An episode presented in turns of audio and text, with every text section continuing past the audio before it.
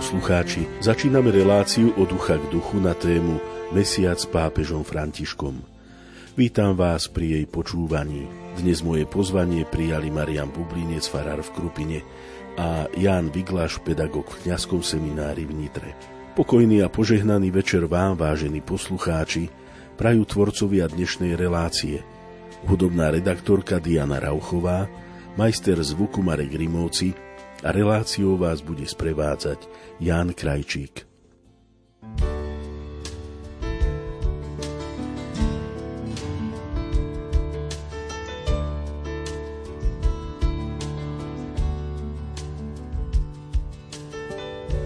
Vybral som sa v noci na stretnutie s tichom. Pomaličky myslo, mesto za taxíkom cesta bola mokrá, pole tmavo spala. Vystúpil som z auta, ticho tam už stálo.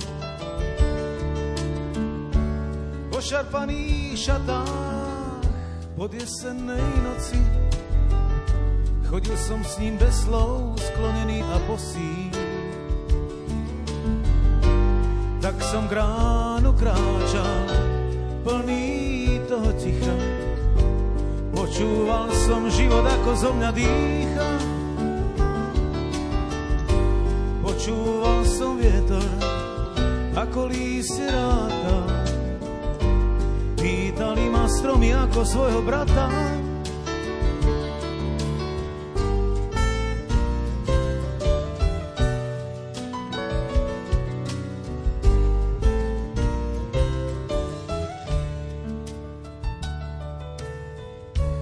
Odvtedy už chodím na stretnutie s tichom.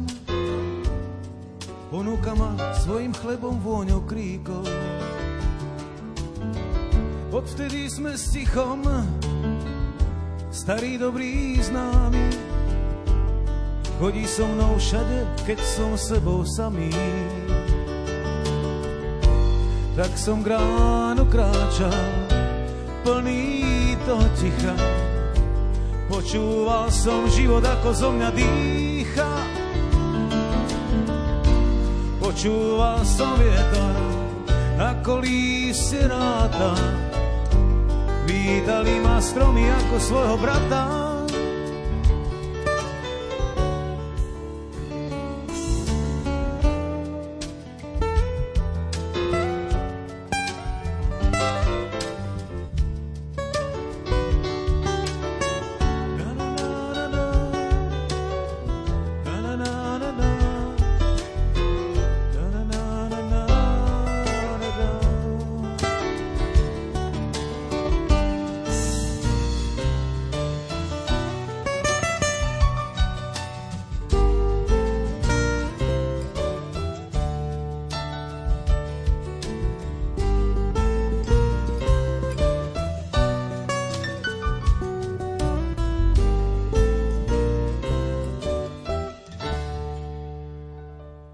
Vážení poslucháči, Svetý Otec sa po návrate z Kazachstanu venoval svojej bežnej pastoračnej činnosti. Pokračuje v cykle katechéz o rozlišovaní. K zajtrajšej misijnej nedeli vydal posolstvo, ku ktorému sa v našej relácii dostaneme. Na úvod sa však budeme aspoň krátko venovať dokumentu svätého otca Františka. Spoločne uvažujeme nad encyklikou Fratelli Tutti, všetci bratia. Sme v tretej kapitole. Prejdeme si pod kapitolu univerzálna láska, zveľadenie človeka. Janko, prosím ťa, keby si nám body 106 až 108 teraz z tejto podkapitoly priblížil, ale poprosím ťa aj kratučké zhrnutie tretej kapitoly. No, čiže celá táto encyklika, že sme všetci bratia, tak hovorí o tom, a taký ten pohľad svätého Otca nie je nejaký len idealistický, ale naozaj reálny, ako, ako je možno robiť tento svet ľudskejším a bratskejším.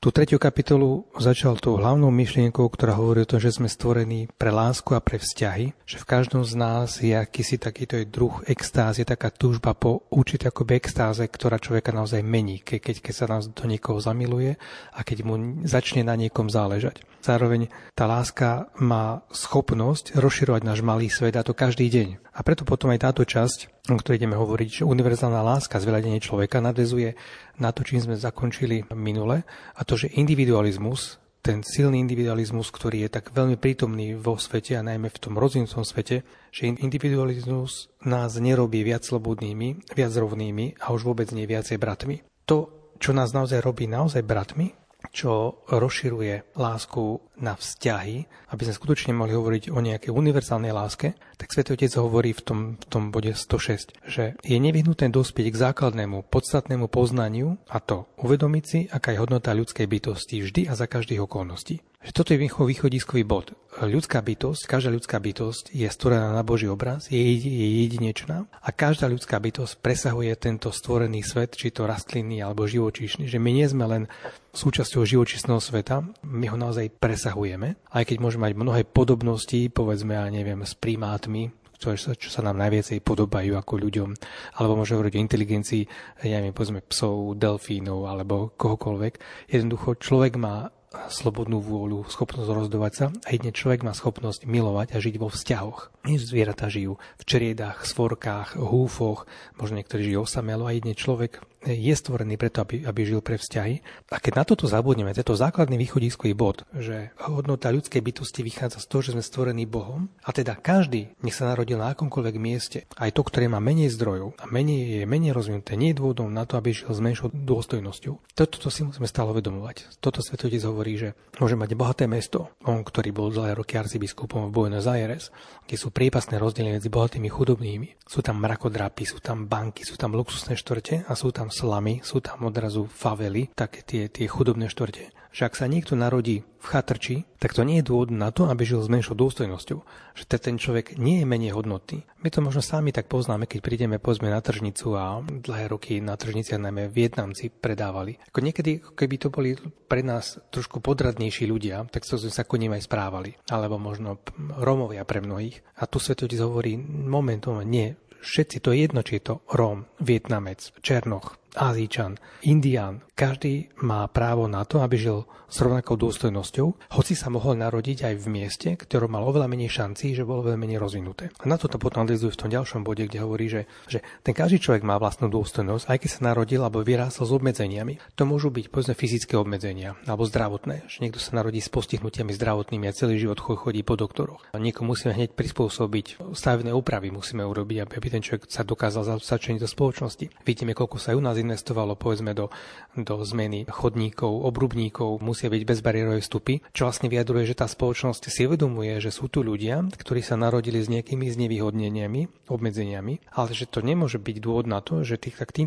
tým pádom títo ľudia budú vylúčení zo života ostatných. V skutku to neumenšuje nesmiernu dôstojnosť ľudskej osoby. Tá sa nemôže zakladať na okolnostiach, ale na hodnote jeho bytia. To je vlastne presne to, čo sme teraz hovorili. A v tom bode 108 potom svetotec hovorí, že sú spoločnosti, ktoré tento princíp prijímajú čiastočne. Ako som povedal, že aj u nás musíme, museli sme urobiť, už sú na to normy, bezbariérové vstupy, najmä na, do štátnych inštitúcií, do verejných budov. Mnohé mesta vyšli v ústrety s tým, že znížili povedzme obrubníky pre, pre ľudí na vozíčkoch. Že do určitej miery tie spoločnosti tento princíp príjmu, avšak zároveň sa domnievajú, že keď toto urobíme, už všetko závisí od každého jednotlivca. Len na ňom záleží, ako sa k tomu postaví. Čiže ako keby potom už nemalo zmysel investovať do toho, aby tí ľudia, ktorí sú slabší, menej talentovaní, zostávajú pozadu, sa mohli v živote presadiť že tam už potom treba takéto osobné sprevádzanie. Či už nie osob, indivi- nejakých osobných asistentov, alebo možno nejaký, nejakých spoločností, nejakých inštitúcií,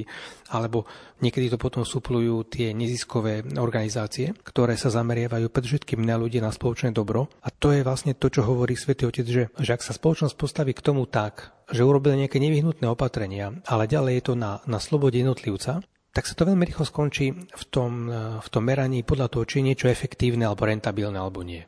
A sú to práve tie neziskové organizácie, rôzne inštitúcie, nadácie, ktoré vznikajú, ktoré pripomínajú, že začlenenie ľudí s určitými znevýhodneniami, či tými fyzickými, zdravotnými, intelektuálnymi, alebo z prostredia, z ktorého pochádzajú, že to všetko si vyžaduje prítomný a aktívny štát a inštitúcie občianskej spoločnosti, ktoré idú za hranice slobody mechanizmov účinnosti, ktoré nepozerali len na, to, na ten ekonomický výkon, ale idú trošku ďalej za to, sú si vedomi toho, že toto nebude zisková vec. Ale tu, že, a že pomoc človekovi sa nedá vždy merať len ekonomicky, nejakými tabulkami, a že všade tam, kde týmto ľuďom umožníme sa začniť do spoločnosti, tak vtedy vlastne vytvárame tú, tú univerzálnu lásku, tú univerzálne bratstvo, lebo títo ľudia sú, sú zameraní na ľudí ani na zisk, na spoločné dobro a nie na individuálny prospech koho si, kto možno o tom dokáže rozprávať, ale potom si povie, a ešte to dokáže, dokáže zaobaliť do toho, však to už je vec slobodného rozhodnutia človeka. Že niektorým ľuďom vyslovene treba pomôcť. Niekto má štartovaciu čiaru veľmi dobre postavenú, niekto ju má horšie a dokáže sa z toho dostať, ale niekomu ho treba pomôcť. A toto je ten prejav univerzálnej lásky, kde sme si vedomi toho, že niektorí ľudia si nie sú schopní pomôcť sami a musíme pomôcť my. Až vtedy si uvedomíme, ako nás začína potom tá láska meniť a presahovať, že ten náš malý svet začíname meniť a vtedy zbadáme, že spoločné dobro alebo spoločnosť prosperujúca nie je súčtom individuálnych dobier, ľudí, ktorí pozerajú na seba a každý sa má dobre, ale sú to ľudia, ktorí pozerajú na tých druhých a pomáhajú pomôcť tým, ktorí sú slabší, ktorí sa narodili s nevyhodneniami, so znevýhodneniami alebo v prostredí, ktoré bolo menej prajné, eh, menej žičlivé a toto dokážu prekonávať. Takže toto je taký ten návod svätého Otca k univerzálnej láske, ako som hovoril, že to nie je len nejaký ideál, ale to sú naozaj reálne veci, ktoré sa môžu udiať a vidíme to práve tam, kde niekto prichádza s nejakou iniciatívou, založí nejakú inštitúciu, neziskovú organizáciu, nejakú nadáciu, niekedy mediálnu prezentáciu robí, dáva do povedomia niektoré veci a potom si aj iní ľudia uvedomia, že, že sú tu ľudia popri nás, ktorí žijú tak trochu vylúčení alebo veľmi vylúčení a že dokonca že je, je možné im pomôcť. Až niekedy to naozaj nestojí až tak veľa, a že dokonca niekedy to, čo tu investujeme, tak sa tej spoločnosti vráti, lebo ináč by musela investovať oveľa viacej možno do nejakej liečby alebo do nejakých terapií pre ľudí, ktorí sú takto znevýhodnení. Ďakujem ti, Janko. Maroš, ako univerzálnu lásku, zveľadenie človeka, svätý Otec opisuje v bodoch 109 až 111. Svetý Otec tam stôrazňuje teda princíp, ako už Janko hovoril, že to, že sa niekto nenarodil na mieste, ktoré má menej zdrojov, alebo je menej rozvinuté, nie je dôvodom na to, aby žil s menšou dôstojnosťou. A dôrazňuje v tom 109. bode, hovorí o tom, že niekto mal to šťastie, že sa narodil naozaj v nejakej rodine, ktorá má dobré zabezpečenie a ktorá má aj finančné a ekonomické ktorá mu dala dobrú výživu, mala, mal možnosť veľmi dobrého, možno že kvalitného, najkvalitnejšieho vzdelania. A tento človek ako si prirodzene nebude riešiť e, štát, že teraz bude, bude potrebovať nejaký silný štát. Nebude ho potrebovať, lebo má dosť súkromného majetku a nebude, ak je sám na seba zameraný, tak nebude riešiť to, že ten štát by mal pomáhať slabším, pretože on sám nie je slabší a nie je je napríklad teda aj finančne alebo ekonomicky na, nejak na tom na mizine alebo veľmi biedne, alebo nie je napríklad so zdravotným postihnutým, ale sú ľudia a tých je oveľa viac, ktorí vyrástli možno, že niekde, kde bolo nízke, kva, nízka kvalita vzdelania alebo nemali dostatoč, dostatočné prostriedky. A pre týchto ľudí by potom nebolo na svete miesta, keby sa každý pozeral iba sám na seba a štát, a štát by sa o to nestarala. Preto je veľmi dôležité, aby aj štát vedel do tohto vstúpiť a aby sa nehlásala nejaká taká zásada je len ekonomickej slobody, ktorú mnohí vzhľadom na reálnu situáciu však nemôžu využiť, lebo my povieme, že nie je sloboda, nech každý si slobodne podniká. A keď to hovorí niekto, kto, ako som hovoril, zdedí veľa od svojich rodičov, alebo od svojej rodiny, alebo pri nejakej inej príležitosti, no tak jemu sa to naozaj dobre vraví, ale ako môže podnikať ten, kto nemá skoro nič alebo nemá vôbec nič. Takže ten samozrejme, že nebude vedieť podnikať. A človek, ktorý jednoducho sme všetci ľudia a pre nás je dôležité, aby sme boli všetci otvorení pre vzťahy, ak som na tom možno, že lepšie po všetkých stránkach, aj vzdelania aj ekonomickej, tak by som nemal zabudnúť na tých, ktorí sú na, na tom oveľa horšie a nemal by som sa pozerať iba na, na to svoje vlastné, pretože ak sa tak stane, tak zase hrozí veľké nebezpečenstvo, že tí, ktorí možno, že nemajú nič, sa nakoniec postavia proti tým, ktorí majú a vzniknú konflikty. A tieto konflikty sa dajú predchádzať práve tým, že budeme budovať solidaritu. Ďakujem ti veľmi pekne. Dáme si teraz hudobnú prestávku.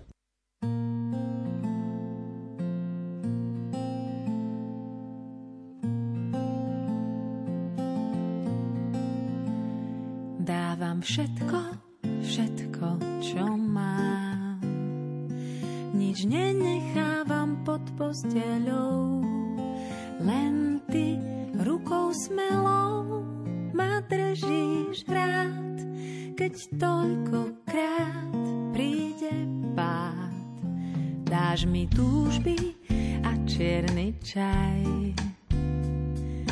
Pošetkáš mi, no tak sa maj. A keď nevidím, ty rozfúkaš dym strachov,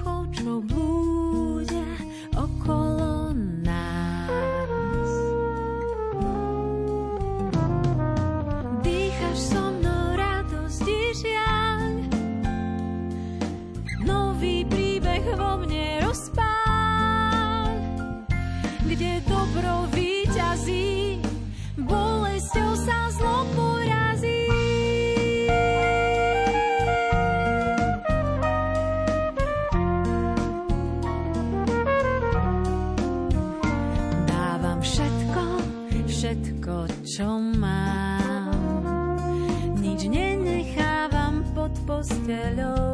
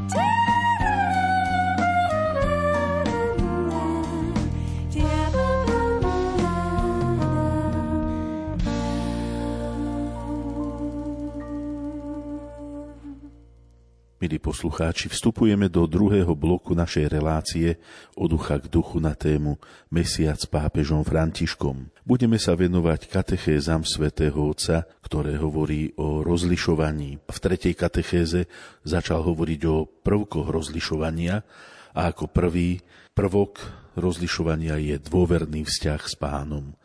Janko, o čo tu ide? Ten dôverný vzťah s pánom je vlastne modlitba. Tomuto venuje svätý Otec túto tretiu katechézu, lebo si uvedomuje, že žijeme vo svete, v ktorom sa nám ponúka dneska množstvo príležitostí, je tu množstvo túžob, je tu množstvo podnetov, obrovské množstvo informácií, že ľudí je zmetených, ani nevie, nevedia ako byť pomaly, že kde sa v živote ubrať a už vôbec nie, pokiaľ ide o tie najzákladnejšie rozhodnutia, a to je kam má svoj život smerovať. Aj keď ma pán volá do manželstva, do zasveteného života, byť slobodný, byť v rodine, byť v nejakej komunite. A Svetý Otec, ktorý je podobný jezuita, tak práve jezuiti majú veľmi dobre rozpracovanú, rozpracovaný spôsob rozlišovania, čo bola veľmi základná skúsenosť Sv. Ignáca. Ono tak vidno aj v tých katechézach, ako sa o toto Sv. Otec opiera. A zároveň vidno, že má s tým aj praktickú skúsenosť, pretože hovorí, že tá modlitba, ktorá je neodmysliteľná pomoc pri duchovnom rozlišovaní, teda najmä hovorí o duchovnom rozlišovaní, čiže naozaj, že pán od nás chce, tak hovorí, že tá, tá modlitba zapája aj city. Aby sme nevnímali to, že to musí byť len nejaké racionálne rozhodnutie, kde si opäť dám na jednu stranu nejaké klady, na druhú stranu nejaké zápory a, a budem to celé racionálne hodnotiť. Hovorí, že tá modlitba musí zapojiť aj city, pretože modlitba je vzťah s Ježišom, ktorý je priateľ. A pri priateľoch to predsa nie, to nie je nejaké len suché racionálne stretnutie. S priateľmi sa stretávame preto, že nám je s nimi dobre. Že, že cítime, ako sa aj tie naše emócie do toho zapájajú, že, že, že citovo nám, nám to robí dobre. A preto ten vzťah s Ježišom znamená vstúpiť do vzťahu s ním s lásky plnou spontánnosťou. Toto je pomerne dôležité, že opäť to nemá byť len nejaká naprogramovaná modlitba, že ak chceme niečo rozlišovať, tak tam musí byť aj spontánnosť a to je lásky plná spontánnosť. Že to bolo napokon aj tajomstvo života svetých. Dôverný vzťah s Bohom, ktorý bol úplne spontánny. Že to nebolo recitovanie modlitieb ako nejaký papagaj, mechanický, automatický čosi, ale že práva modlitba je typická svojou spontánnosťou a nákladnosťou k pánovi. Ďalej hovorí o tom Svetý Otec, že, že rozlišovanie si nenárokuje absolútnu istotu. Opäť zavraciame k tomu, že to nie je len čisto logické, racionálne e, rozhodnutie, alebo Svetý Otec hovorí, že to nie je nejaká chemicky čistá metóda, kde zadám nejaké ingrediencie alebo nejaké e, hodnoty, takéto, takéto, takéto a potom z toho vzíde akoby z nejakej rovnice alebo z nejakého vzorca mi potom vidie výsledok. Že tu totiž ide o život a život nie je vždy logický. A preto to rozlišovanie si nemôže nárokovať hneď absolútnu istotu. Sami máme podobnú skúsenosť, ktorú opisuje svätý Apoštol Pavol. Nerobím dobro, ktoré chcem, ale zlo, ktoré nechcem. A Svetotec znovu zdôrazňuje, že nie sme len rozum, nie sme stroje, nestačí príjmať pokyny, treba si všimnúť to, ako aj afektívne, teda citvo zapojí srdce do toho rozlišovania. Ako príklad hovorí to, že v Markovom Evangeliu prvý zázrak, ktorý Ježiš robí, tak je exorcizmus, vyhnanie zlého ducha že tu nešlo len o to, že toho človeka v synagóge v Kafarnaume vyslobodil od diabla, ale oslobodil ho najmä od falošného obrazu Boha. Lebo ten Satan cez toho posledného človeka vykríkne, prišiel si nás zničiť, viem, kto si Boží svetý. Ale najmä tá otázka, že, alebo ten, ten výkrik, prišiel si nás zničiť, taká tá otázka je to, že takto pozeráme na Boha. A toto nám Satan stále procúva takúto predstavu o Bohu, že Boh žiada od nás príliš veľa, alebo že nás v skutočnosti nemiluje, alebo dokonca, že nás chce zle, pochybujeme o našom šťastí a toto bolo napríklad niečo, s čím, s čím Ježiš stále zápasil. Buď farizei podávali taký, obra, taký obraz o Bohu, že, že, že je len sudca, ktorý niečo vyžaduje. Zlý duch cez pozadnutých hovoril o tom, že, že nás chce, zničiť. Ježiš stále zápasil s tým, aby nám predostrel obraz aj milosrdného otca. A on je najdokonalejší obraz otca. A ľudia, ktorí napríklad toto pochopili, tak odchádzali od Ježiša oslobodení, odchádzali s radosťou. Na druhej strane, smútok a strach sú znakom vzdelenia od Boha. A to sa môže stať aj pri vzťahu priamo s, Je- s Ježišom. Máme zase iný príklad z Evanielii, keď sa Ježišom príde bohatý mladík, ktorý sa pýta, čo má robiť, aby mal bol konečne šťastný, aby dostal väčší život, tak išlo podnikavého mladého muža, ktorý sa zaujímal o veci, ktorý inicioval stretnutie s Ježišom, ktorý sám dodržal prikázania a zároveň bol veľmi rozpoltený vo svojich náklonnostiach. Bohatstvo jednoducho bolo pre neho príliš dôležité. A hoci mal priamy kontakt s Ježišom a evangelisti hovoria, že Ježiš na ňo pozrel s láskou. Ide tiež to zapojil afekty, svo svoje city do toho. Ale Ježiš ho nenútil, aby sa rozhodol, no ten text poznamenáva, že mladík odišiel, odišiel smutný, lebo mal veľa majetku. Odišiel smutný vtedy, keď, keď človek sa nevie odpútať od tej svojej predstavy o Bohu, že ma o niečo oberá. Nie, že mi niečo dáva, ale že, že mi niečo berie. A teda Cez Otec sám aj uznáva, že rozlišovanie toho, čo sa v nás dohráva, nie je ľahké, pretože to zdanie môže klamať. Ale dôverný vzťah s Bohom dokáže jemne rozpíliť pochybnosti a obavy. A potom ešte hovorí príklad, že sa hovorí, nie je to možno úplne vedecky podložené, ale dosť často sa to objavilo aj v našich médiách a svetotec to používa, že hovorí sa, že dvaja manželia, ktorí spolu žijú dlhý čas a milujú sa, sa nakoniec začnú podobať jeden druhému. A že toto isté možno povedať aj o modlitbe, zvlášť o tej citovej modlitbe. Že tým postupným, ale účinným spôsobom nás robí čoraz schopnejšími rozpoznávať to, čo sa ráta z prirodzenosti. Čiže dokážeme vnímať, že toto je od Boha a toto nie je od Boha. Že toto Pán od chce a to, toto nie. Že toto nám priniesie šťastie, toto nám priniesie smútok. Že zmyslom modlitby je nechať Ježiš, aby vstúpil do, do nášho srdca, dal nám pocítiť svoju prítomnosť a takto začneme napokon podobať aj na Neho. Ešte použiť ďalší príklad, keď poznal jedného staršieho reálneho brata, ktorý bol vrátnikom v istom, v istom reálnom kolegiu. No a ten, keď mohol, tak vždy zašiel do kaplnky, pozrel na oltár, len povedal krátko ahoj, pretože cítil blízkosť Ježiša.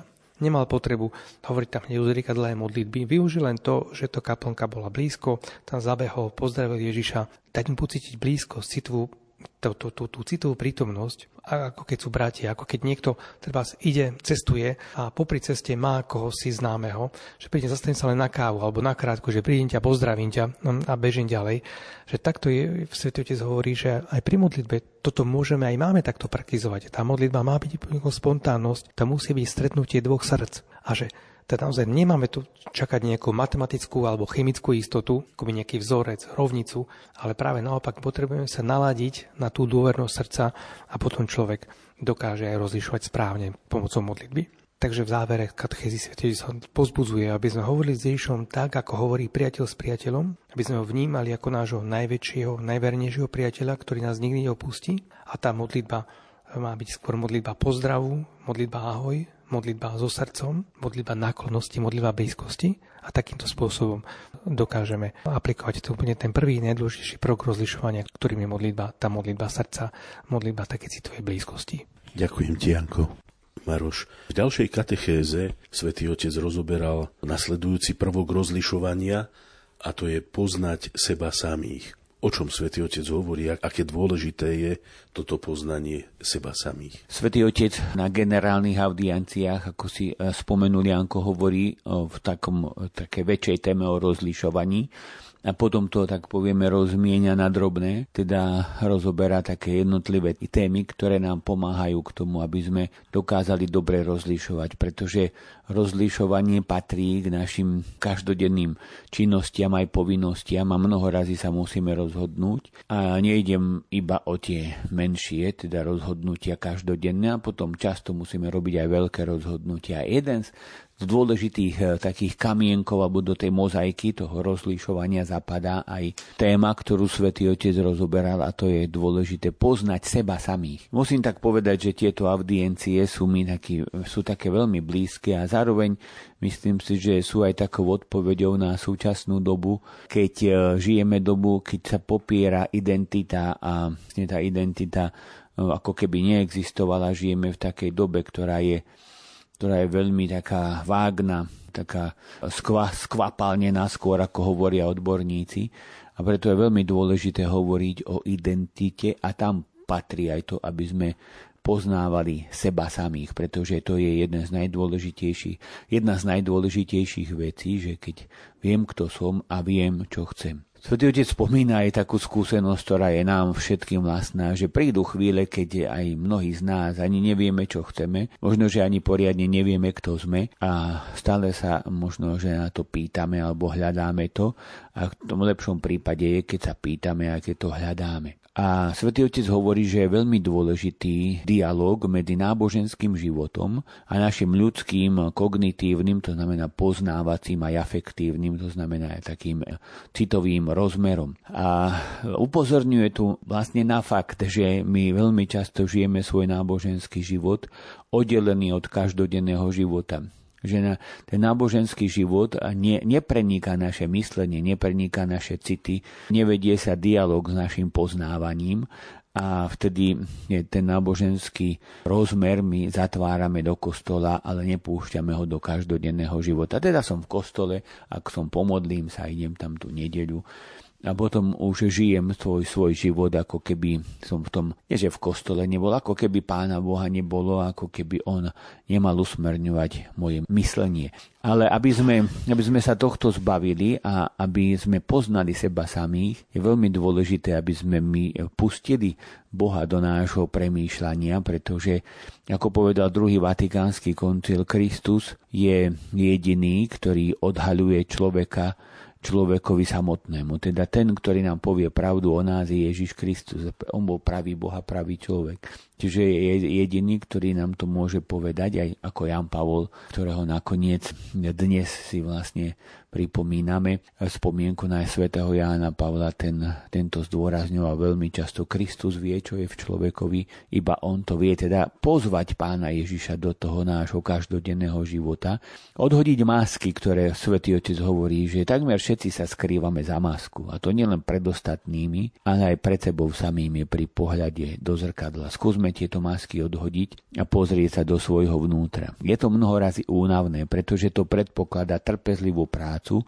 vnútorného kopania do hĺbky. Znamená to vypnúť autopilota nášho života, tak svätý Otec hovorí, teda odstaviť veci, ktoré nás vedú, dirigujú a začať skúmať tým správnym spôsobom seba samého. Nie hrabať sa v sebe, ale objavovať v sebe to dobré, čo v nás je, objavovať možno aj to, čo je nesprávne, objavovať korenie toho zlého, aby sme ich mohli vyhádzať a objavovať dary, ktoré nám Pán Boh dáva a ktoré nám dal.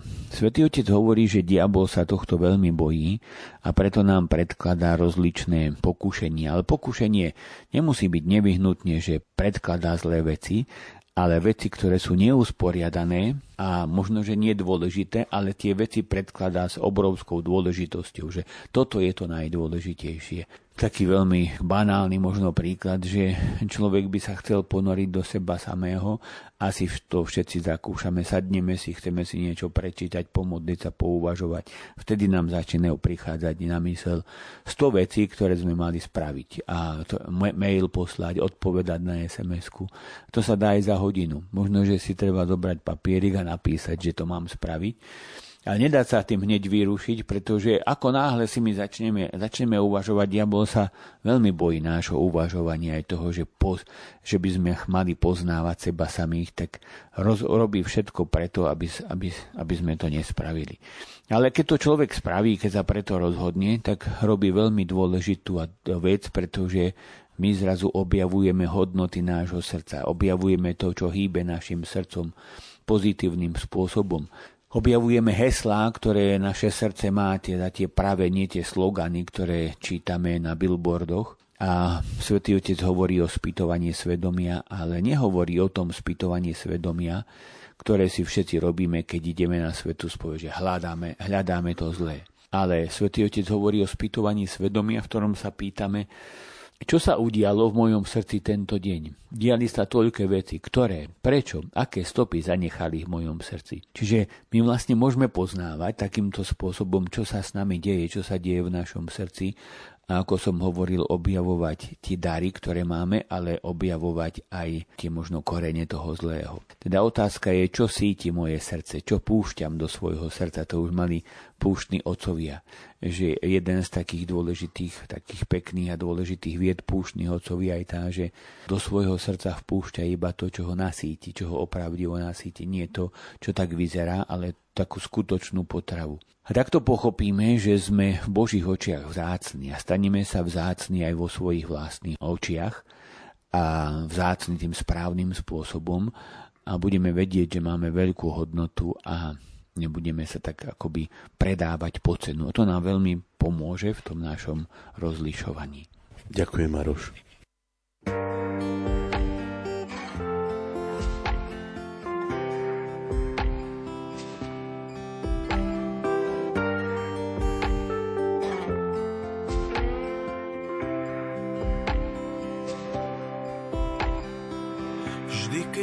voda sype a tvrdé skaly lejú. V očiach sa mi zrazu oči všetkých detí smejú.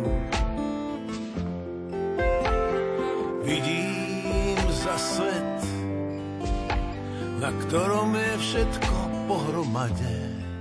To veľké divadlo, kde všetci sedia v prvom rade.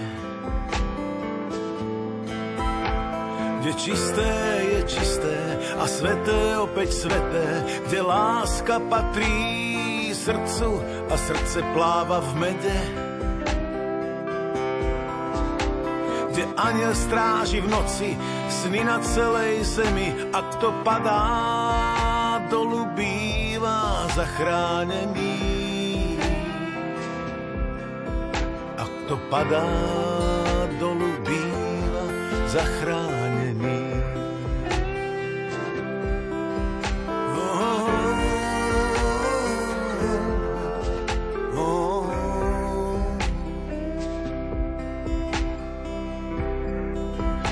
To za svet, na ktorý som prišiel, čomu som stále ďalej a k čomu stále bližšie. Z novín sa na mňa, na mňa Albert Einstein smeje, ako by vravel, čo bolo, nebolo, čo je, to nie je. To za svet, čo sa strašne zmenil? Býval som zhovorčivý, no teraz bývam nemý. Dávno je všetko inde, už neviem, čomu verím a srdce bez aniela váľa sa v tele ako v kontajneri. A srdce bez aniela váľa sa v tele ako v kontajneri. Oh,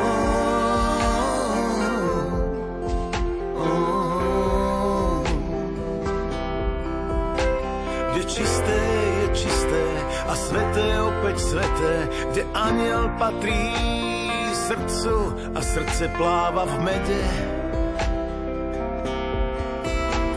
Dávno je všetko inde, už neviem, čomu verím a srdce bez aniela váľa sa v tele ako v kontajneri. A srdce bez aniela váľa sa v tele ako v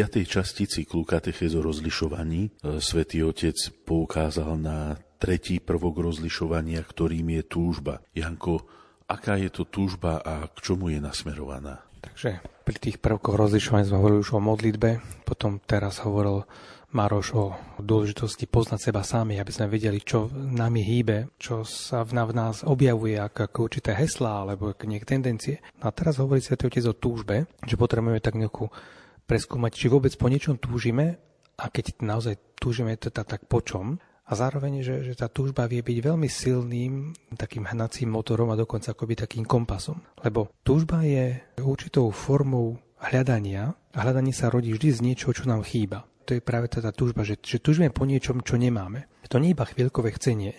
A Svetotec hovorí, že keď latinské slovo, aj talianské desiderio, je ako túžba, a ono pochádza z latinského výrazu desidus, čo znamená doslova chýbajúca hviezda. Že túžba vyjadruje absenciu hviezdy, akéhosi referenčného bodu, ktorý orientuje cestu života. Vyvoláva to hoci určitý pocit utrpenia, taký pocit nedostatku, ktorý sa máme, lebo naozaj túžime po niečom, čo nám chýba. A teda je zároveň akoby kompasom, ktorý nám pomáha pochopiť, kde sme a kam smerujeme. Na druhej strane osoba, ktorá nikdy po niečom netúži, je osoba, ktorá stojí a zdá chorá, takmer mŕtva. Si vieme naozaj predstaviť, že človek, ktorý už úplne na, po ničom netúži, ako by naozaj rezignoval, ako keby už vlastne počas života zomrel, že už nemá prečo žiť. Ale niekto, kto stále po niečom túži, tak on toho to, to stále ho to hýbe, stále, stále niečím žije a dokonca tá úprimná túžba sa vie veľmi hlboko dotknúť nášho bytia a dokonca nezasína ani pri ťažkostiach či neúspechoch. Sú ľudia, ktorí to majú aj tak trochu v povahe, že keď chcú niečo dosiahnuť, tak vedia, že idú vyslovene do, do ťažkostí, do prekážok, do problémov a práve preto, že majú veľmi silnú túžbu, čo si dosiahnuť, tak idú úplne vedome naozaj do, do problémov. A to je potom trošku rozdiel medzi túžbou a emóciami, lebo Svetotec hovorí, že na rozdiel od chvíľkovej chúťky alebo emócie, túžba pretrváva, dokonca môže trvať aj veľmi dlhý čas, má tendenciu sa skonkretizovať. Že treba rozlišovať medzi, medzi určitým tou chuťou, ktorú dostaneme dneska na niečo, že to sú akoby také tie chuťky alebo chvíľkové nejaké, nejaké, nejaké predstavy alebo takú, takú nejakú tendenciu, a na rozdiel od niečoho, čo, čo je dosť dlho v našom živote kontinuálne prítomné a čo vie pretrvať veľmi dlhý čas a vie sa niekedy skonkretizovať. Niektorí ľudia dokonca hovorí, že celý život po niečom túžili, nikdy to, to nedosiahli, ale vedia rozlišiť, že toto bola túžba, ktorú má celé, ktorá má celý život sprevádzala a toto boli len také chvíľkové nejaké chúťky. Svetec hovorí, že Predstavte si teraz mladého človeka, ktorý sa túži stať lekárom, tak sa musí pustiť do štúdia, do práce, čo je naozaj na niekoľko rokov veľmi náročného štúdia, kvôli čomu si musí stanoviť hranice, povedať nie povedzme, inému štúdiu, inému vzdelávaniu, musí dať nie, musí dať stopku aj mnohým, mnohým rozptýleniam, rozmarom, ale keď to úprimne túži, tak naozaj presedí tých 5-6 rokov, potom plus ďalšie roky atestácie naozaj nad knihami, chodí na kliniku, pomáha, sleduje veci, učí sa, že vyslovene má túto túžbu, ktorá sa mu veľmi jasne skonkretizuje do toho, čo chce. Na tomu potom umožňuje prekonať aj, aj mnoho ťažkostí. Túžba je ešte viac realizovateľná, keď je príťažlivá. A vlastne tu na Svetotec hovorí, že, že viac než byť dobrý, je dôležité mať túžbu stať sa dobrým. Potom hovorí pápež František ďalej. Je zaujímavé, že keď Ježiš išiel uzdraviť človeka, tak na viacerých miestach sa aj pýta človeka, či, či chce byť uzdravený, alebo čo chce, aby mu urobil. No sa môže zdať najprv taký ten prvý pohľad, že tá otázka ani ako, ako, keby nebola na mieste. Veď predsa, keď ten človek je chorý, je slepý, ochrnutý, tak úplne jasné, že čo potrebuje. Ale nie je to také jednoznačné, že každý hneď vie, čo chce. V Janom Evangeliu je príbeh, ako sa Ježiš stretne s človekom, ktorý bol ochrnutý a spýta sa, chceš ho zdravieť? A ten človek začne zrazu dávať akoby množstvo prekážok, akoby také, také rezistencie, také odporovanie, že aby som chcel, ale iný ma predbehne, keď tam prídem, tak, tak už je neskoro, nemá ma tam kto to zaniesť. Je zaujímavé, že keď vstúpime do dialogu s pánom, tak sa môžeme aj naučiť chápať, čo svojho života skutočne chceme a čo nechceme. No nám to pomôže odhaliť naozaj, kým sme, čím naše srdce žije. No a pri tomto chrnutom človekovi tak sa ukázalo, že to je taký typ ľudí, ktorí na jednej strane hovoria, že niečo chcú, no v skutočnosti nechcú a nič preto nerobia. Alebo už môžu byť natoľko znechutení životom, že vlastne už ani nevedia tú svoju túžbu nejako skonkretizovať a keď im aj niekto niečo ponúkne, tak práve čo im naskakuje, tak sú len prekážky, problémy a vlastne začnú tomu akoby odporovať, že niekto to dokonca chce pomôcť, tak ho vlastne akože pochovajú. No a na to svetotec hovorí, že tento chorý človek tam bol 38 rokov v takomto stave, no s neustálým lamentovaním a preto hovorí takú praktickú pomôcku pre nás, už to veľakrát hovoril, že dajte si pozor na lamentovanie na šomranie, lebo ono dokáže zabiť túžby, dokáže otráviť duše, dokáže otráviť srdcia, dokáže otráviť život. Nedáva potom našej túžbe možnosť rásť že pozornosť na šomranie, na lamentovanie, lebo vieme si tak na to navyknúť, že akoby máme pocit akoby takého seba mučeníctva a potom dokonca, keď by nám niekto aj dával možnosti sa z toho dostať, tak to odmietneme aj pretože sme už navyknutí takto na to lamentovanie. Ono nás v podstate naozaj otrávi, ako, ako studňu, do ktorej hodíme len malý kúsok jedu, ale dokáže to otráviť potom všetkých tých, ktorí z nej budú piť. Svetotec si uvedomuje, že žijeme v dobe, v ktorá uprednostňuje maximálnu voľbu slobody, teda maximálnu slobodu voľby, zároveň však spôsobuje zakrpatenie túžby. Že totiž sme bombardovaní tisíckami návrhov, projektov, možností a oni nás dokážu tak rozptýliť, že nám nedovolia akoby pokojne zhodnotiť, čo naozaj chceme. A toto potom spôsobuje to, čo svetotec nazval zakrpatenie túžby.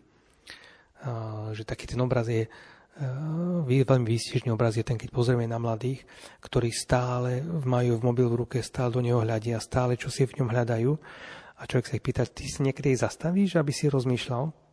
Však dokážeme byť stále len zameraní len na tú obrazovku, tak nám uniká život, ktorý je okolo nás. Nevšimneme si, čím tí druhí žijú, dokonca nevieme už potom rozlišiť ani, ani túžby sami v sebe. Lebo máme množstvo podnetov, to sú tie, tie chvíľkové chúťky, ktoré dokážu tú našu túžbu zabiť. Mnohí ľudia naozaj trpia, pretože nevedia, čo od svojho života chcú.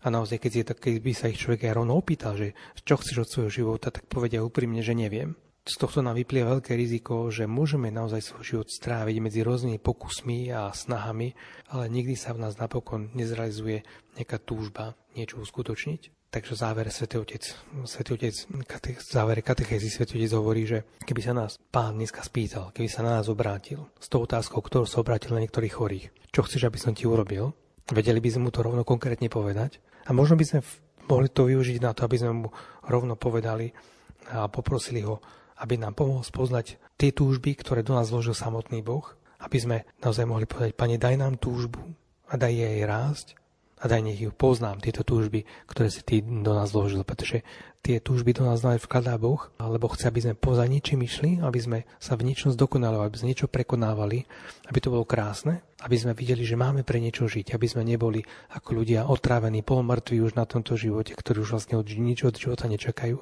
Takže to odporúčanie Sv. Otca je takúto modlitbu povedať, buď konkrétne sformulovať, čo chceme, alebo Pane, pomôž nám tú túžbu odhaliť, pomôž nám, daj tej túžbe aj rásť. Ďakujem ti, Janko, veľmi pekne. Maroš, túto stredu svätý Otec hovoril ďalšiu katechézu, ktorá v podstate rozvíja to, čo si hovoril o katechéze spred dvoch týždňov o poznaní seba samých. Áno, toto je vlastne taká katechéza, ktorou svätý Otec tak pokračuje v tých svojich myšlienkach a v podstate prirovnal náš život ku knihe a hovorí, že by sme mali vedieť čítať knihu nášho života, ktorá je najvzácnejšou knihou, aká nám bola odovzdaná, ale bohužiaľ, že mnohí ľudia eh, ju nečítajú alebo ju niekedy čítajú aj príliš neskoro ale dôležité je, je príliš neskoro je č, nejak začať ju čítať až, až po smrti. Aj, že keď, ju, keď ju čítame za života, tak je to ešte vždycky sa dá veľa stihnúť a vlastne tak vojsť do svojho vnútra. Svetý Otec sa odvoláva na skúsenosť svätého Augustína, ktorú máme vo význaní, kde svätý Augustín zdôrazňuje tú takú tú vnútornosť Boha, že ty si bol vo mne, ty si bol vo mne a ja som bol vonku. A ja som ťa hľadal vonku a ty si na mňa čakal v mojom vnútri. A svätý Augustín hovorí asi tak, že ošklivo som sa vrhal na, na veci, ktoré si ty stvorila, ktoré by ktoré by neboli, keby nebolo teba a mňa tieto veci odvádzali od teba. A ty si ma čakal vo svojom vnútri, teda vráca do svojho vnútra. Svetý Otec to hovorí, hovorí, tak poveda, hovorím to vám, hovorím to sebe samému, pretože všetci sa potrebujeme vrátiť do svojho vnútra. Lebo všetci veľmi často počujeme vo svojom vnútri slová, ktoré, nie sú, ktoré sú také povrchné a ktoré nie sú správne a ktoré nám ponúka ten zlý. A to sú slová, ktoré napríklad eh, hovoria, ja, ja nič neznamenám, ja nič nedokážem, ja som ten najhorší zo všetkých, a ktoré si často opakujeme a tak sami seba vlastne privádzame do, do, do takých depresí. Svetý Otec hovorí, že eh, pozná, je, pozná takého človeka, ktorý, o ktorom aj iní ľudia hovorili, že by si zaslúžil Nobelovú cenu za negativitu, pretože všetko bolo zlé, všetko bolo škaredé, všetko bolo zlé. Ale tento človek raz stretol iného človeka a ten mu povedal, dobre, tak toto sme povedali, čo bolo zlé, teraz skúsme niečo pekné. A že postupne ho priviedol k tomu, že existujú aj pekné veci a že je veľmi dôležité, aby sme tieto pekné veci tak vedeli teda tak odhaľovať a aby sme ich tak vedeli čítať v tej najvzácnejšej knihe nášho života. Boh pre nás každý deň robí obrovské veci a našim veľkým problémom je, že si to nevšímame, že sme ľahostajní, že žijeme takú rakovinu ľahostajnosti, ale rakovinu nevšímavosti alebo normálnosti zrazuje všetko pre nás také úplne normálne. A to, čo to, čo aj už aj to, čo je vzácne, lebo všetko je vzácne, je pre nás normálne. Takže je to také pozvanie svätého Otca, aby sme čítali tú najvzácnejšiu knihu, ktorú máme, ktorú nám dal Boh a je to kniha nášho života. Svetý Otec hovorí, že ak to nebudeme robiť, tak eh, vlastne ten, kto nečíta svoju vlastnú históriu, je vlastne nútený opakovať stále to isté a vtedy sa dostávame do blúdneho kruhu. Ale keď poznáme knihu života, vieme sa vyvarovať veci, ktoré sme spravili zle a vieme do budúcnosti dať pozor, aby sme ich nezopakovali. Ďakujem, Maroš. Dáme si teraz hudobnú prestávku a po nej vstúpime do ďalšieho bloku našej relácie. Túžim ťa milovať, ale nemám síl. Tak prosím ťa, aby vo mne si žil. Túžim ťa milovať, ale nemám síl tak prosím ťa, aby vo mne si žil. Túžim ťa milovať, ale nemám dosíl. Tak prosím ťa, aby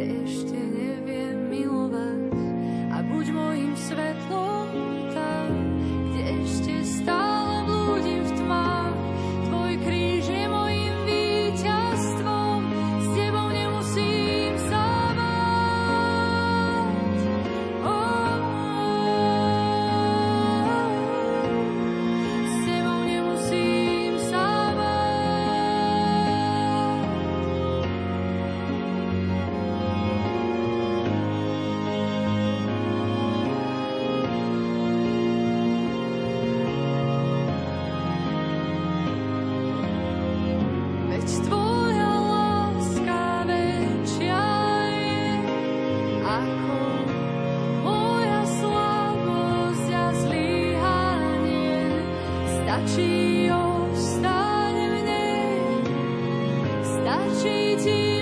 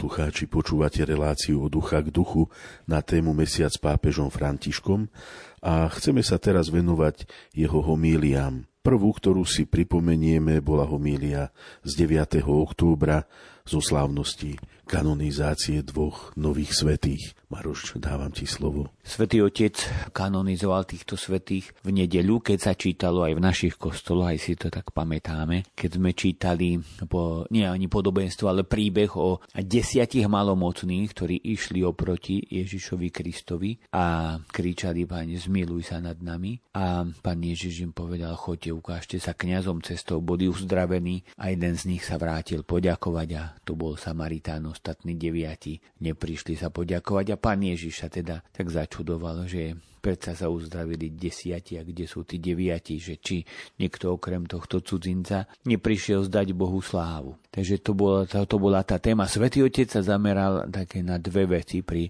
pri tomto uvažovaní a to je spoločne kráčať a ďakovať prvom rade je spoločne kráčať a poukazuje na príbeh desiatich malomocných, ktorí boli spojení práve tým malomocenstvom. Že tam hovorí takú zaujímavú vec, že kým sme všetci postihnutí rovnako, rovnakou bolesťou, rovnakou chorobou, teda tým malomocenstvom, tak, tedy, tak sa nerozlišujeme, že Samaritan, Žid, jednoducho všetci sme malomocní a aj s tým spôsobom tá bolesť aj tá choroba nás nejak, nejak spája. Že vlastne žijeme tak, tak spoločnosti, ktorá vytvára také skupiny, možno, že tých ľudí, ktorí majú takú spoločnú bolesť. A čo je veľmi dôležité, tak Ježiš Kristus rúca túto bariéru, pretože títo desiatí malomocní mali byť od všetkých vzdialení, nemali sa s nikým stretnúť a mali žiť mimo dediny a jednoducho boli uzavretí do tej, svojej, do tej svojej bolesti a do tej svojej choroby. Ježiš Kristus vychádza v ústrety, pretože oni sa mohli stretnúť s Ježišom Kristom preto,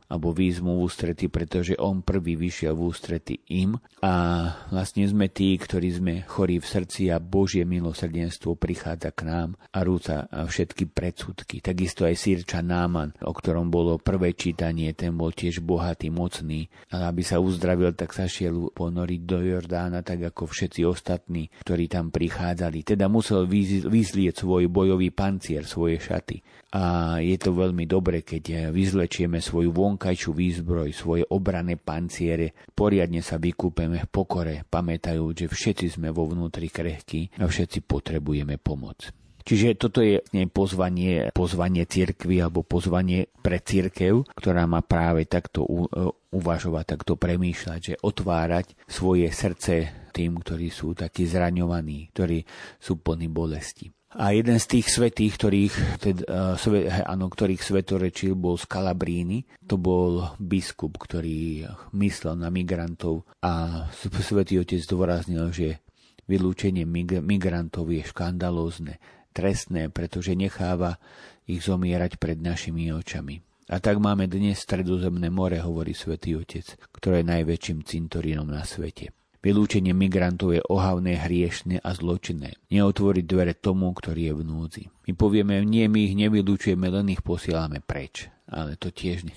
To je vlastne pomoc. Nie je žiadna pomoc, to je to vylúčenie. A druhým aspektom je vedieť ďakovať. Desiatie malomocní boli uzdravení, ale jeden, keď zbadal, že je uzdravený, tak sa vrátil a prišiel vzdať Bohu slávu. A to je ďalšia vec, ktorú Svetý Otec pripomína, že denne príjmame, dá sa povedať, nekonečné množstvo Božích darov. Ale sme tak ponorení vo svojej negativite, vo svojom o, takom plákaní nad sebou samými, že ich nevie, nechceme vidieť, alebo ich nevieme vidieť, tie všetky dary, nevieme žasnúť, nevieme povedať ďakujem, nevieme povedať, nevieme sa tak v dobrom diviť z tej Božej dobroty a z Božej lásky. Každý deň poďakovať nášmu pánovi za všetko, čo nám dáva. Takto aj biskup z Kalabríny, ktorý založil dve kongregácie pre starostlivosť o migrantov a tvrdil, že v spoločnom kráčaní tých, ktorí emigrujú, netreba vidieť len problémy, ale aj plán Božej prozreteľnosti. Už v roku 1899 povedal tieto slova. Práve vďaka migráciám vynúteným prenasledovaniami cirkev prekonala hranice Jeruzalema a Izraela a stala sa katolíckou. Vďaka dnešným migráciám bude církev nástrojom pokoja a spoločenstva medzi národmi. To bola vlastne taký príhovor, ktorý mal v roku 1899 vo Ferrare. Svetý otec zdôraznil, aby sme nezabúdali na Ukrajinu, ktor- Ukrajincov, ktorí utekajú pred vojnou a na vojnou súžovanú Ukrajinu. Druhý svetý bol brat Salesian, teda nebol to kňaz, ale patril k Salesianom Artemidezati, ktorý zase mal ako nástroj takého pohybu medzi ľuďmi bicykel a pomáhal ako lekár tým, ktorí potrebovali pomoc a robil to s obrovskou láskou, radosťou a vedel sa venovať týmto tým bratom a sestrám, ktorí to potrebovali a bol ten, ktorý ďakoval Bohu za všetko, čo mu dáva. Teda títo dvaja svety, biskup Scalabrini a tento, dá sa povedať, laik, ktorý patril k Salesianom Artemidezati, sú takým príkladom toho, ako sa dá aktualizovať aj evanielium o tých desiatich malomocných. Ďakujem, Maroš. V ďalšej homílii, ktorej budeme venovať pozornosť, svätý Otec hovoril k 60. výročiu otvorenia druhého vatikánskeho koncilu. Janko, na čo sa zameral svätý Otec pri tomto výročí?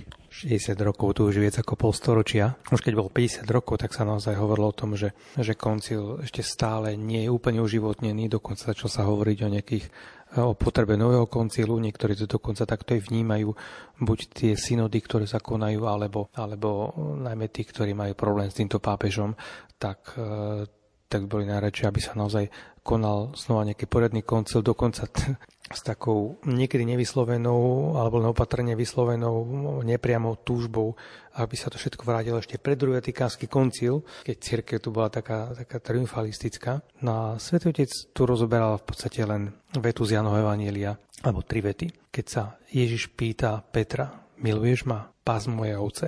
A na to postavil celú tú, túto homíliu, ona bola trošku dlhšia, Skúsime to zostručniť a, a dodal to do tých troch bodov. Najprv otázka miluješ ma. Že to je otázka, ktorý Ježiš dáva preto, že Ježišov štýl nie ani tak dávať odpovede, ale klásť otázky. Lebo tie otázky zrazu človeka dokážu niekedy zastaviť a dokážu mu úplne obrátiť pozornosť niekam inám, než je dovtedy zafixovaný. A ono sa aj nerad dnes, dneska hovorí, že, že, že skôr dávame ľuďom odpovede na to, na čo sa nepýtajú a to, na čo sa nepýtajú, tak nedávame odpovede. A tu pápež František hovorí, že zaujímavé je, že, že druhý vatikánsky koncil bola situácia, keď církev prvýkrát v dejinách si kládla otázky o sebe samej. Že toto vtedy vždy len riešila, čo bolo treba po svete, ale ona, ona aj tu na ten koncil začal tým, že treba na tento svet reagovať, treba sa určitým spôsobom prispôsobiť, alebo ako sa prispôsobiť. A na to pochopili, že tá církev sa musí pýtať na, najprv ale na svoju identitu. A tam môžeme zistiť, že veci, ktoré sú ktoré sú definitívne, kde sa nemôže cirkev meniť a zase naopak, kde môže zmeniť svoj, svoj spôsob prístupu k ľuďom. A že toto je naozaj prvýkrát, keď sa církev venovala samej sebe, alebo keď si kládla otázky o sebe samej a znovu objavila seba samú ako Boží ľud, ako Kristovo telo, ako živý chrám Ducha Svetého. Napríklad to, že církev je Boží ľud, to je naozaj až definícia druhého Vatikánskeho koncilu, pretože dovtedy sa prebralo od svätého Pavla, že církev je Kristovo mystické telo, ako tam je Kristus je hlava a ostatní údy, ale keď sa povie, že je Boží ľud, tak to zároveň hovorí o tom, že, že každý jeden z nás tu tvorí nejaké spoločenstvo a každý má schopnosť sa rozhodovať, aj možnosť rozhodovať, lebo to Kristovo tajomné telo, kde Kristus je hlavou, ako keby hovoril o tom, že my sme len údy, sme časti tela, ale nemáme my možnosť sa rozhodovať, že to robí z nás hlava. A preto treba viac tých obrazov o cirkvi a takto cirkev na konci objavila seba samú ako Boží ľud, ako Kristovo telo, ako živý chrám Ducha Svetého. Čiže treba sa na cirkev pozerať tak trochu z výšky a pozerať sa na ňu milujúcimi očami Boha. Lebo ináč bude mať pokušenie vychádzať skôr zo svojho ega ako z Boha a budeme uprednostňovať svoje plány pred Evangelium a necháme sa unášať vetrom svetskosti a budeme sa naháňať za módou doby alebo odmietneme čas, ktorý nám pozreteľnosť dáva, aby sa obzreli späť. Preto tu potom máme buď pokušenie progresivizmu, ktorý sa, dokáže, ktorý sa veľmi rýchlo a ľahko prispôsobuje svetu, alebo druhé pokušenie tradicionalizmu, ktorý plače za minulým svetom, ale a nevníma v tom, čo tento aj svet ako, dobre priniesol. Svetujete že to sú pelagiánske egoizmy, ktoré uprednostňujú vlastné chute a vlastné plány pred láskou. Čiže opäť Pelagius to bol, to bol eh, jeden, cirkev, jeden z kňazov, cirkevných otcov, ktorý upadol do blúdu, že, že človek sa dos, vlastnými silami dosiahne spásu. No vlastne či je to, to pokúšanie progresivizmu alebo tradicionalizmu sú opäť sú všetko pelagiánske egoizmy, ktoré hovoria o tom, že ja chcem niečo dosiahnuť. Ďalej v tej, v tej otázke miluješ ma, koncil ukazoval cirkvi aj kurz, k čomu sa má vrátiť. Podobne ako Peter v Evangeliu musel ísť do Galilei, kde mu Ježiš túto otázku položil, pretože tam sa prvýkrát s Ježišom stretol, tak aj koncil znamenalo, že církev sa mala vrátiť do, do, do svojej Galilei, k tej prvotnej láske, k prameňom prvotnej lásky. A rovnako každý z nás má tú vlastnú Galileu, Galileu prvej lásky, ku ktorej je pozvaný sa znovu vrátiť, aby znovu na novo našiel radosť. Že tam, kde sa vrátime k tej prvotnej láske, tak tam môžeme objaviť to, že nás Ježiš miluje, tam môžeme pochopiť, že keď sme sa prvýkrát s ním stretli a kde sme pocitili Ježiša ako milujúceho, ktorý nás láskavo pozýva k sebe. To druhé slovo je potom keď Peter povie, že, že ho miluje, tak mu Ježiš povie pas moje ovce. A toto je veľmi dôležité, že pas. Lebo Peter bol povolaním rybár a rybár berie pre seba, priťahuje k sebe. Ale pastierstvo je iné povolanie. Pastier sa stará o iných, pasí iných. Tam tí rybári, ktorí boli v Galickom na jazere, oni ho nepotrebovali zarybňovať, ako dneska niekedy rybári robia. Hej, že oni išli a lovili. Ale pastier sa musí o to stádo starať pastier musí žiť so stádom, krmiť ovce, vytvorí si k nej citový vzťah oveľa viac ako, ako, k rybám. Nestojí z hora ako rybár, ale je uprostred. A na toto Svetý Otec zameral túto druhú časť svojho milie, že, že koncil nás učí byť uprostred, byť vo svete s ostatnými, necítiť sa nad tými druhými, ale cítiť ako služobníci Božieho kráľovstva. Čiže byť medzi ľuďmi nie nad ľuďmi, lebo ináč upadneme do, do ďalšieho hriechu, ktorý Svetotec často kritizuje, to je klerikalizmus byť nad ľuďmi, cítiť sa nad nimi čosi viacej, možno nejaký vznešený, ale nie sme uprostred nich, ako je pastier, ktorý má citový vzťah k ovciam.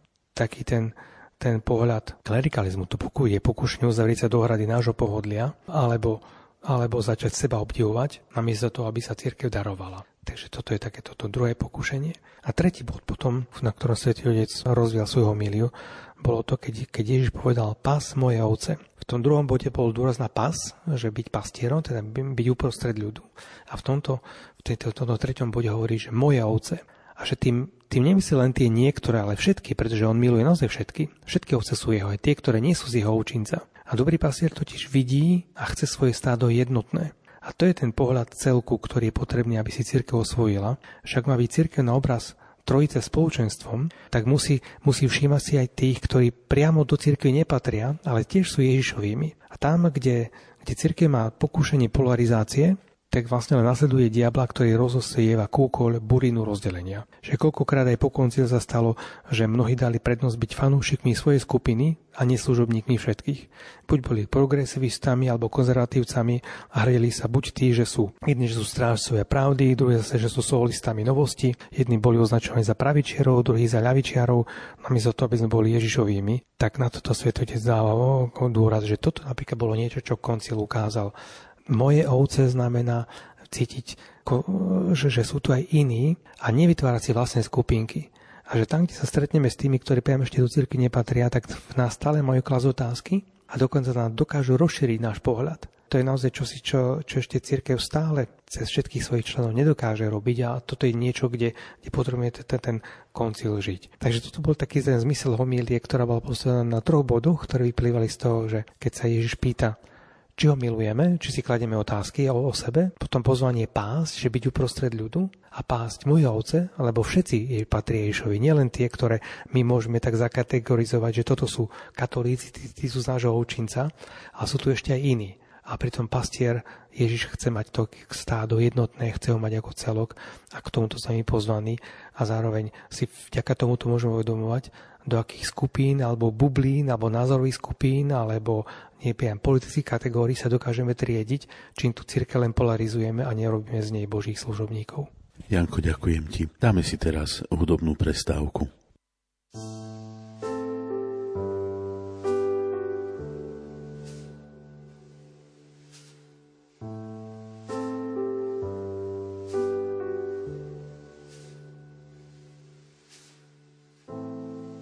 si ma na zelených úkach. Vodí ma k tichým vodám, dušu mi osvieži môj pán. Môj pastier je pán, nič mi nechýba. Oh.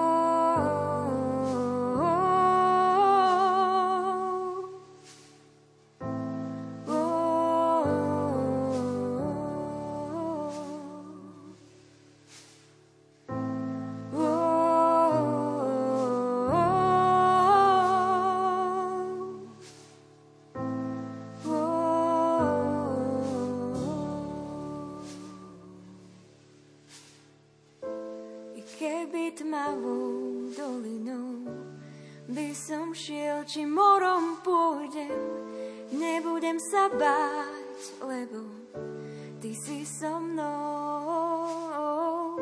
Tvoj prúd i palica, tie sú mi útechou.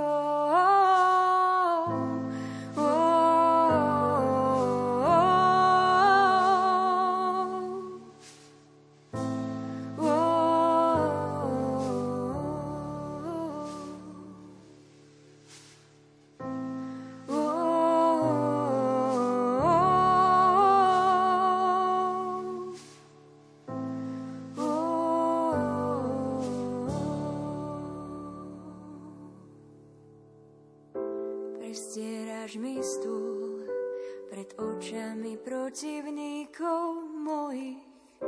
Prestieraš mi stôl pred očami nepriateľov. Prestieraš mi stôl pred očami protivníkov mojich. Prestieraš mi stôl. Uou.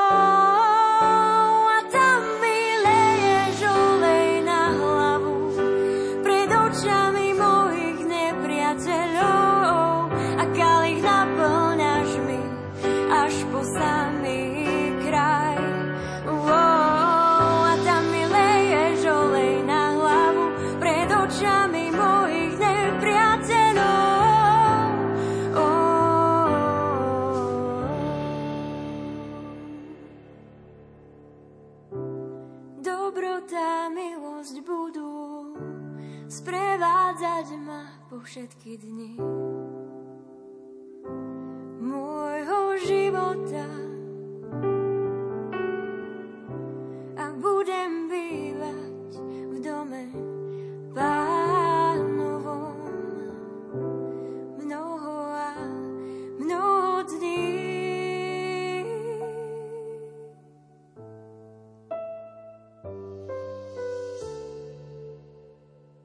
Zajtra máme misijnú nedelu a k nej svätý Otec napísal posolstvo, tak ako každý rok. Na čo sa svätý Otec Maroš zameriava v tomto roku? Ako si Janko spomenul, tak máme zajtra Svetový deň misií a Svetý Otec sa zameral nad textom, ktorý pochádza zo skutkov apoštolov, budete mi svetkami a zameriava sa na to jednotlivé body tejto vety. Keď na vás zostúpi Svetý duch, dostanete silu a budete mi svetkami v Jeruzaleme i v celej Judei aj v Samárii až po samý kraj zeme.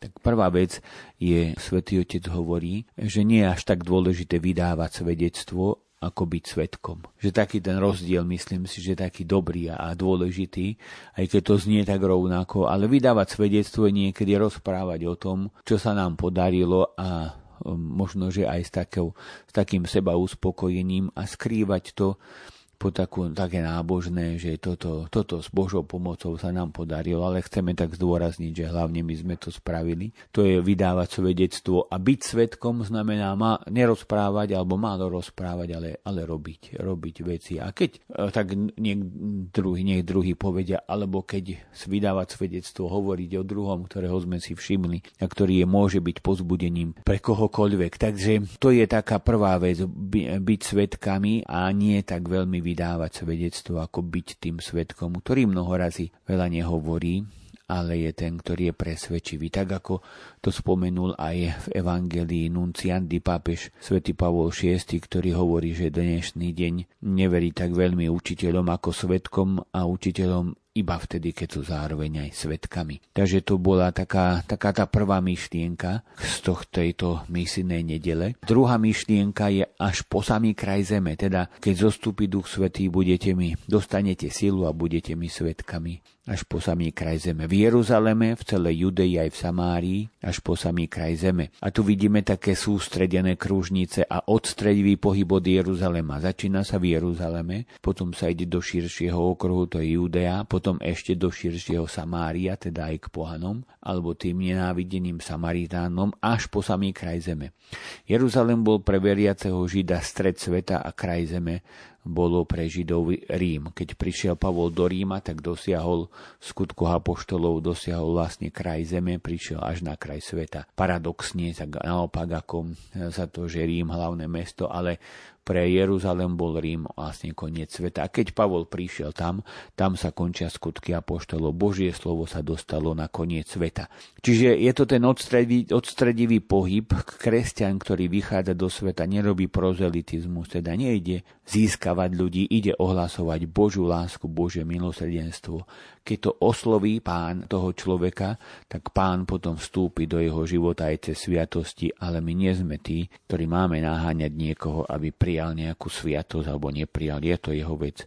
My ohlasujeme tú Božiu lásku. A tretí bod, záverečný, dostanete silu Ducha Svetého. Teda tam je to veľmi pekná tá postupnosť. Zostupí na vás Duch Svetý, dostanete silu a budete mi svetkami. Nechceme byť svetkami bez sily Ducha Svetého. V prvom rade, to je čo je Najdôležitejšie je to, aby nás naplnil Duch Svetý, nás naplnil a my sa potom jeho silou stávame svetkami až po kraj sveta. A nemôže to byť tak, že nemá to byť tak, že, že my by sme išli vlastnými silami. Je to taká nádherná postupnosť v tej vete samotnej, ktorú máme zo skutkov apoštolov.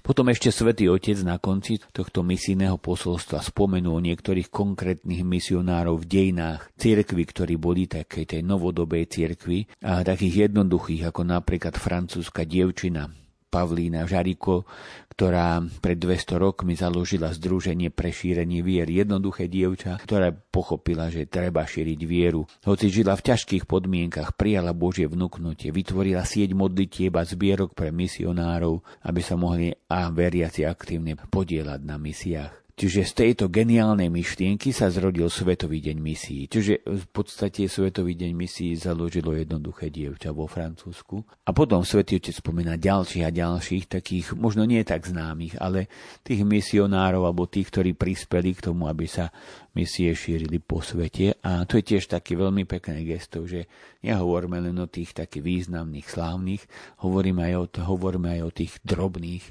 ktorí tak veľmi pomáhali tomuto svetu. Ďakujem ti, Maroš.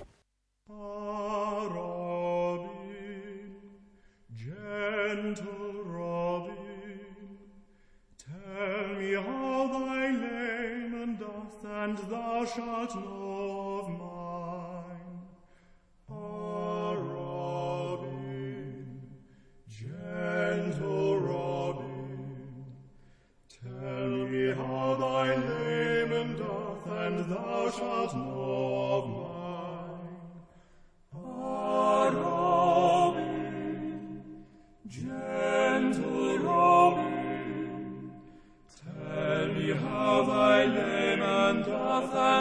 shalt know of mine. My lady is unkind, with a is she so? She loves the other better than me, and that she will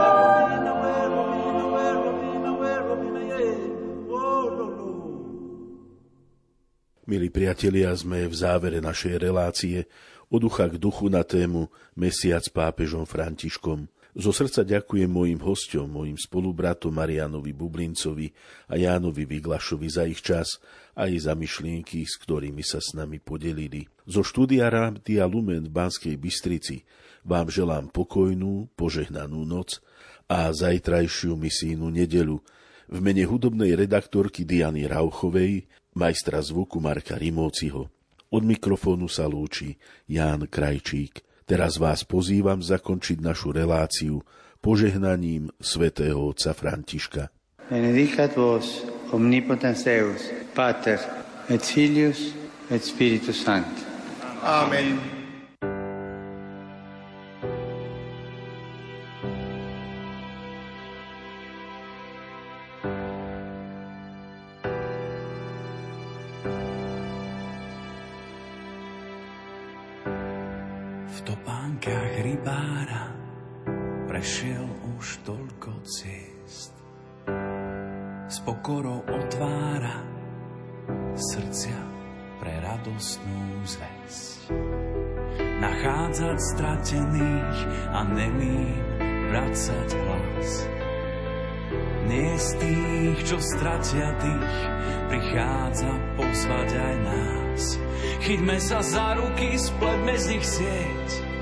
a spolu s Františkom zdvíhajme svet.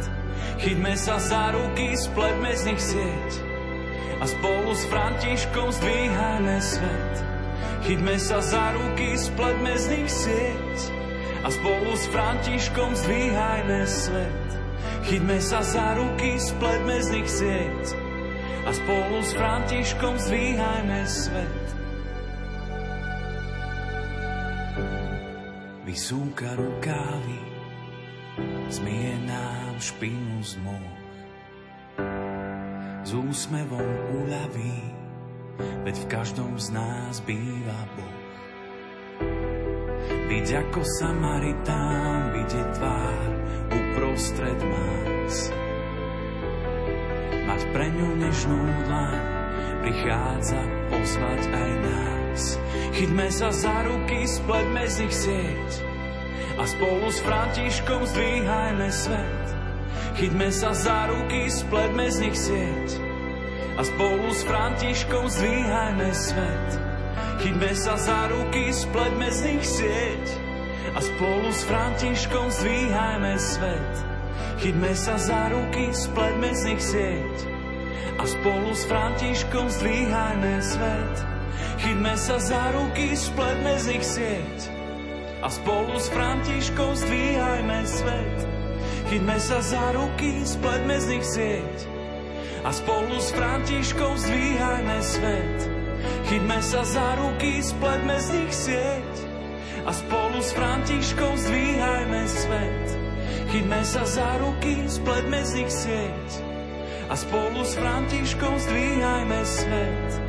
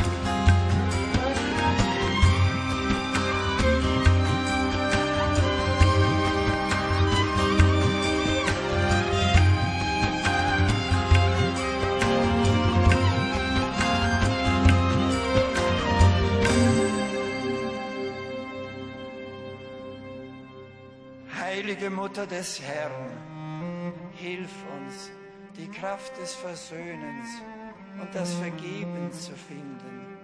Hilf uns, geduldig und demütig zu werden, aber auch frei und mutig, wie du es in der Stunde des Kreuzes gewesen bist. Du trägst Jesus auf deinen Armen, das segnende Kind, das doch der Herr der Welt ist. So bist du den Segnenden tragend, selbst zum Segen geworden. Segne uns und diese Stadt und dieses Land. Zeige uns Jesus, gebenedeite Frucht deines Leibes. Bitte für uns Sünder, jetzt und in der Stunde unseres Todes. Amen.